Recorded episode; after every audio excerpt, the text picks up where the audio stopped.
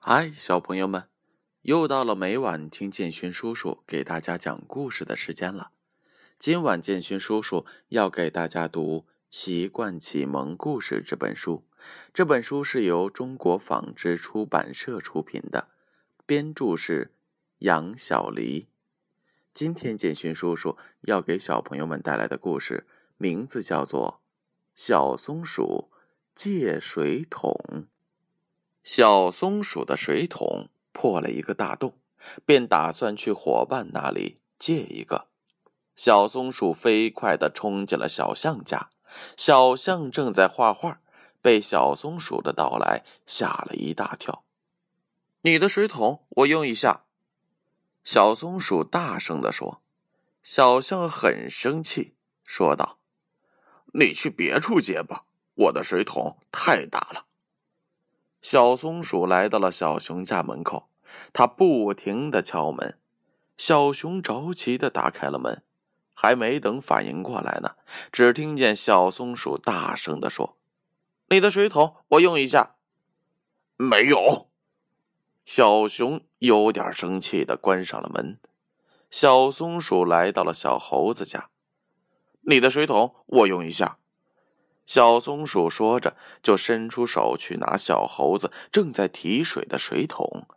小猴子生气的说：“哎，怎么这么没礼貌？没看见我正在用着呢？”小松鼠没有接到水桶，垂头丧气的走了。这个时候，山羊爷爷看见了小松鼠。小松鼠把借水桶的事情告诉了山羊爷爷。山羊爷爷笑着说。你去小象家，首先要敲门，等小象开门后再进去，这是礼貌。小松鼠点了点头，说道：“哦，怪不得小象生我气了呢。你去小熊家敲门，要轻轻的敲。”山羊爷爷继续说：“哦，原来我敲门的声音太大了。”小松鼠嘟囔着。小猴子正在用水桶，肯定不能借给你呀。山羊爷爷捋了捋他长长的胡子，说：“小松鼠按照山羊爷爷说的，他来到了小象家，先轻轻的敲了敲门。小象把门打开后，说道：‘怎么了？’小象，对不起，我刚才太没有礼貌了。”我的水桶破了，我想借你的用一下。小松鼠摸摸头说：“小象把他的水桶拿了出来，笑着说：‘没事了，我的水桶你拿去用吧。’可是小象的水桶实在是太大了。小松鼠谢别了小象，又去找小熊和小猴子，最后终于在小猴子那里。借到了一个适合自己的水桶，他提着水桶，心里面想：原来礼貌是这么重要啊！好了，小朋友们，故事讲完了，你们知道讲文明、懂礼貌的重要性了吗？以后如果向别人借东西的话，一定要有礼有貌哦。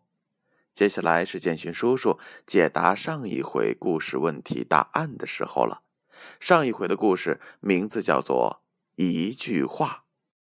问题是这样的：小熊吃了谁做的美味蛋糕？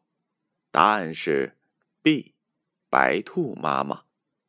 第二个问题：一句话指的是什么？